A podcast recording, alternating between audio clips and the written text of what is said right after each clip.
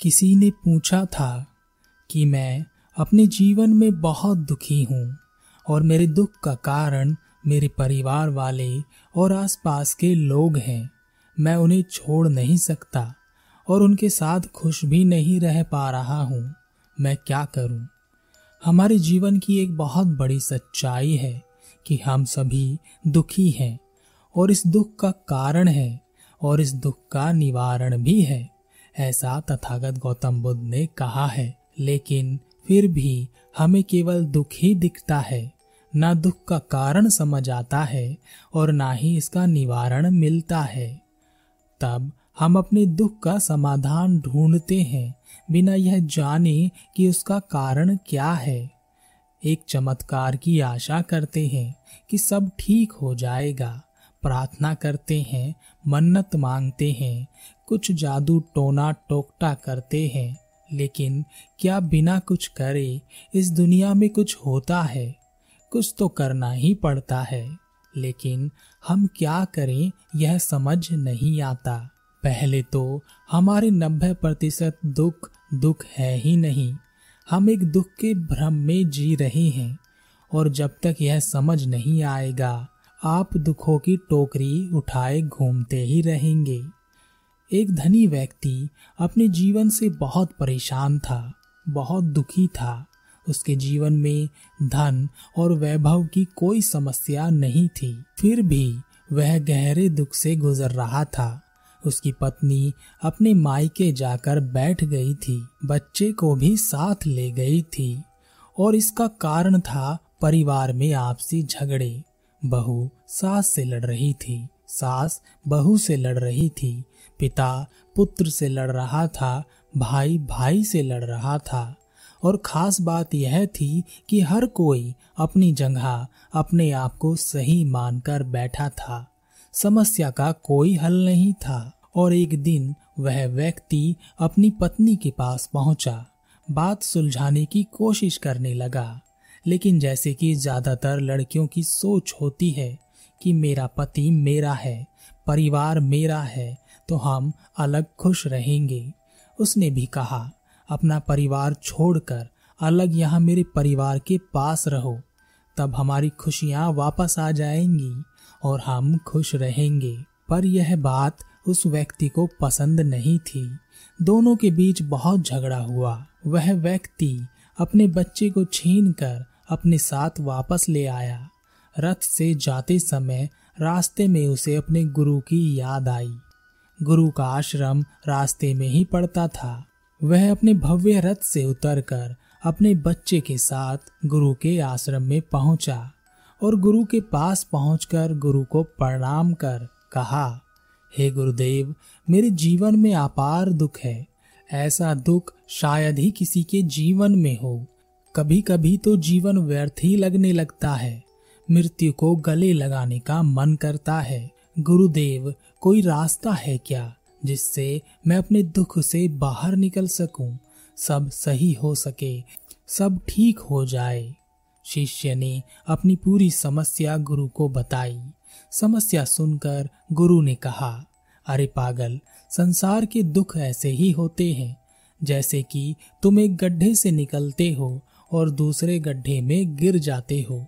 हर गड्ढा पहले से बड़ा नज़र आता है। समस्या पहले से विकट नज़र आती है। व्यक्ति ने कहा तो क्या गुरुदेव, मेरी समस्या का कोई समाधान नहीं है? गुरु ने कहा, तुम किसकी नज़र से समाधान चाहते हो? क्योंकि जो तुम्हारी नज़र से समाधान है, वह तुम्हारी पत्नी को समझ नहीं आएगी। और जो तुम्हारी पत्नी का समाधान है, वह तुम्हारी माँ को समझ नहीं आएगा। और जो तुम्हारी माँ का समाधान है, वह तुम्हारे पिता को समझ नहीं आएगा। और जो तुम्हारे पिता का समाधान है, वह तुम्हारी समझ में नहीं आएगा। इसी तरह से तुम्हें कभी भी एक दूसरे के समाधान समाधान नहीं लगेंगे। व्यक्ति ने कहा तो मैं क्या करूँ, गुरुदेव? मेरे जीवन में क्या दुख ही रहेगा? मैं हमेशा यहीं इसी गहरे दुख में पड़ा रहूँगा। गुरु ने कहा, नहीं, ऐसा नहीं है। दुख आते जाते रहते हैं। आज तुम्हें यह दुख है। कल कोई और दुख होगा। परसों कोई और दुख होगा। दुख बदलते रहते हैं। व्यक्ति ने कहा, क्या इन दुखों से छुटकारा पाने का कोई तरीका है? गुरु मुस्कुराए और गुरु ने कहा, चलो तुम्हारे रथ की सवारी करते हैं। सुना है, बड़ा ही भव्य रथ है। व्यक्ति ने कहा हाँ मेरा रथ यहाँ सबसे भव्य रथ है। ऐसा रथ यहाँ किसी और के पास नहीं है। गुरु, वह व्यक्ति और उसका बेटा रथ में बैठ गए। वह व्यक्ति रथ चलाने लगा, पर गुरु ने रोकते हुए कहा, रथ तुम नहीं चलाओगे। व्यक्ति ने कहा तो क्या गुरुदेव आप चलाएँगे? ठीक है, आप ही चला लीजिए।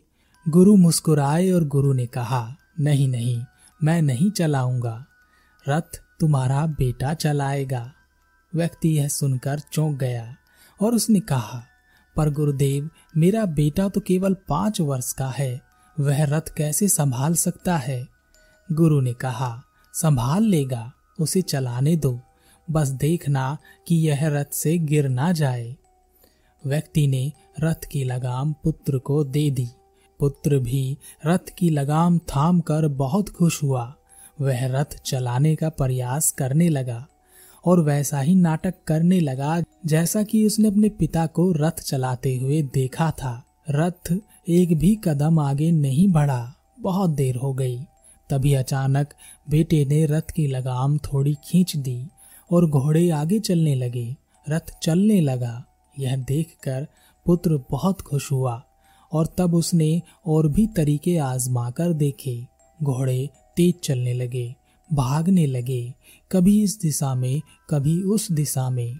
सही रास्ता छोड़कर उबड़ खाबड़ रास्ते पर रथ दौड़ने लगा। रथ को रोकने के लिए व्यक्ति ने लगाम अपने हाथ में लेने की बहुत कोशिश की। पर गुरु ने उसे लगाम लेने से मना कर दिया और कहा, तुम्हारा बेटा सही रथ चला रहा है। बेटे को संभालने दो लगाम को। बेटे को संभालो, लगाम को नहीं, पुत्र गिरना नहीं चाहिए उस व्यक्ति ने अपने बेटे को पकड़ा और रथ चलता जा रहा था। खराब रास्तों की वजह से रथ के पहिए ढीले हो गए थे। रथ से अलग अलग तरह की आवाज़ें आने लगी थी। उस व्यक्ति की हालत बहुत खराब थी, पर गुरु मुस्कुरा रहे थे। अब रथ एक खुले मैदान में आ गया था। सामने खाई थी, रथ दौड़ता ही जा रहा था। पुत्र को रथ रोकना नहीं आता था। व्यक्ति चिल्लाया, गुरुदेव, हम मर जाएँगे, मैं रथ रोक रहा हूँ। गुरु ने कहा, नहीं, मर जाने दो। व्यक्ति ने कहा, आप पागल हो गए हैं क्या? तब गुरु ज़ोर से हंसे और गुरु ने घोड़ों को रुकने का इशारा किया। इशारा पाते ही घोड़े रुक गए। वह व्यक्ति अपने पुत्र को लेकर रथ से कूद गया। गुरु भी रथ से नीचे उतर आए। व्यक्ति ने कहा, गुरुदेव, यह आप क्या करना चाह रहे थे? क्या आप मुझे और मेरे बेटे को मार देना चाहते हैं? गुरु ने कहा, नहीं, मेरा ऐसा कोई इरादा नहीं है। मैं तो तुम्हें कुछ समझाना चाहता हूँ। व्यक्ति ने कहा, आप क्या समझाना चाहते हैं? गुरु ने कहा, मुझे बताओ कि यहाँ सभी के पास रथ है? व्यक्ति ने कहा, नहीं किसी किसी के पास रथ है। गुरु ने कहा, और भव्य रथ कितनों के पास है? व्यक्ति ने कहा, कुछ ही लोगों के पास भव्य रथ है। गुरु ने कहा, जिस प्रकार सभी के पास रथ नहीं है, उसी प्रकार सभी के पास शरीर नहीं है। और जिस प्रकार कुछ लोगों के पास रथ है, उसी प्रकार कुछ के पास शरीर है, जानवरों का शरीर। और जिस प्रकार थोड़े से लोगों के पास भव्य रथ है, उसी प्रकार कुछ के पास ही भव्य शरीर है, यानी मानव शरीर है। अपने भव्य रथ को तुम एक शरीर की तरह देखो। जानवरों के पास भी शरीर है, पर वह वह सब नहीं कर सकते जो इंसान का शरीर कर सकता है। जो हम सोच सकते हैं, जो हम समझ सकते हैं, जो हम देख सकते हैं, जो हम कल्पनाएँ कर सकते हैं, जहाँ हम पहुँच सकते हैं, यह शरीर एक भव्य रथ की तरह है। अब जरा अपने भव्य रथ की हालत देखो।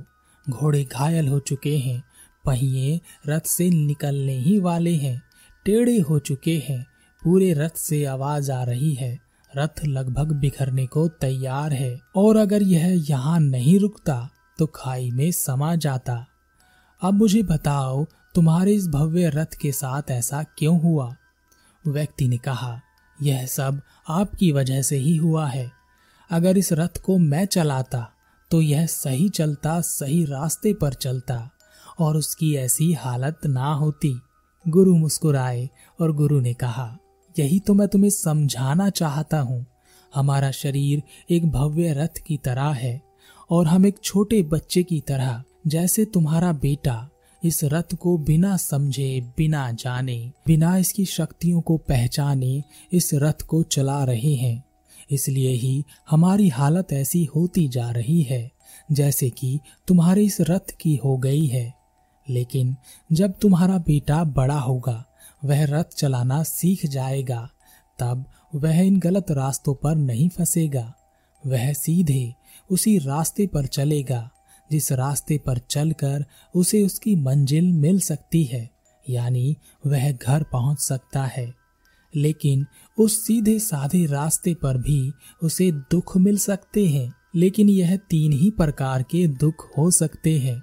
पहला, दरिद्रता का दुख। यानी आर्थिक दुख, दूसरा शारीरिक दुख, यानी बीमारी का दुख, तीसरा मानसिक दुख, यानी अपने लक्ष्य तक ना पहुँचने का दुख, रास्ते में भटक जाने का दुख।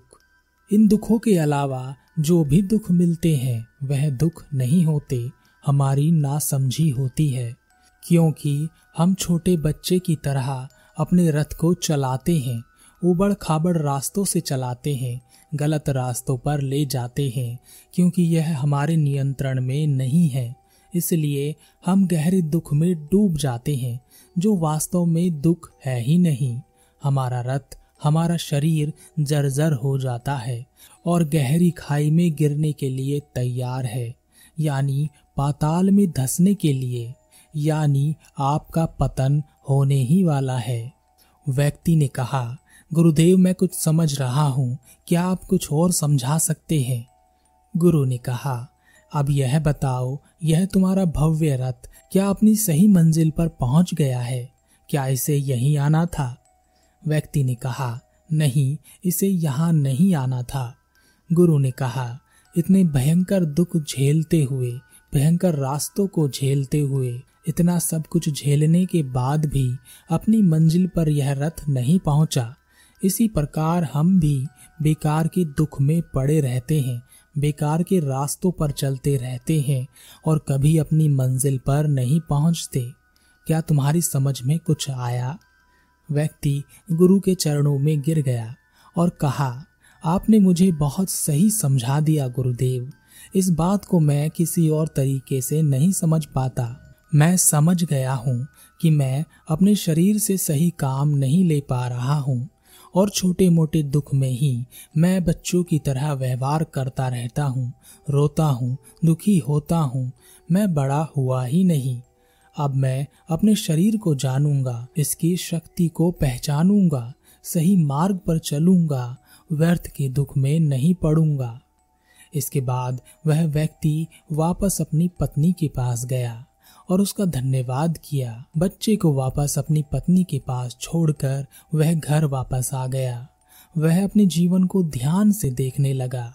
उसने देखा कि वह किन चक्करों में पड़ा हुआ है। उसने दिया, उससे लिया, मुझे नहीं मिला, उसे मिला। वह मेरे पास क्यों नहीं? उसके पास क्यों है? मेरा सम्मान, उसका सम्मान, उसके बिना, इसके बिना। मुझे कोई सुनता नहीं, मेरी कोई मानता नहीं, मुझे कोई समझता नहीं। मैं बेचारा, मैं सही हूँ, सब गलत है। और ऐसे ही बहुत सारे दुख। इसके बाद उसे एहसास हुआ कि वह तो अनंत दुखों के साथ जी रहा है, जो वास्तव में दुख है ही नहीं। बस यह भव्य रथ एक छोटे बच्चे के हाथ में है। इसके बाद उसके जीवन में केवल तीन दुख ही रह गए। दरिद्रता का दुख, जो उसके जीवन में नहीं था। शारीरिक दुख, जो अभी नहीं था, पर भविष्य में हो सकता था। मानसिक दुख, यह दुख उसके साथ पहले से ही चला आ रहा था, और मज़ा यह था कि उसे इस दुख का पता ही नहीं था, क्योंकि वह दूसरे ही दुख में खोया हुआ था। यह एक दुख उसके जीवन में था, क्योंकि यह दुख कहता है कि तुम अभी अपनी मंजिल पर नहीं पहुँचे, अभी रहा बाकी है तो अपने रथ को संभालो और सही रास्ते पर चलो, मंजिल पर पहुंचो। अब आपकी मंजिल क्या है, यह आप खुद तय कर सकते हैं, पर बहुत से ज़्यादातर लोग अपनी मंजिल पर पहुँचते ही नहीं है, क्योंकि वह भटक जाते हैं, अनंत दुखों में जो है ही नहीं। इसके बाद उस व्यक्ति ने अपनी पारिवारिक समस्याओं का समाधान भी किया और सबको एक किया, सब एक जंघार रहने लगे। पर कब तक? क्योंकि लोगों की आदत है झगड़ा करना। बिना झगड़ा किए वह रह नहीं सकते। कमाल की बात है कि उन्हें इसमें भी मज़ा आता है।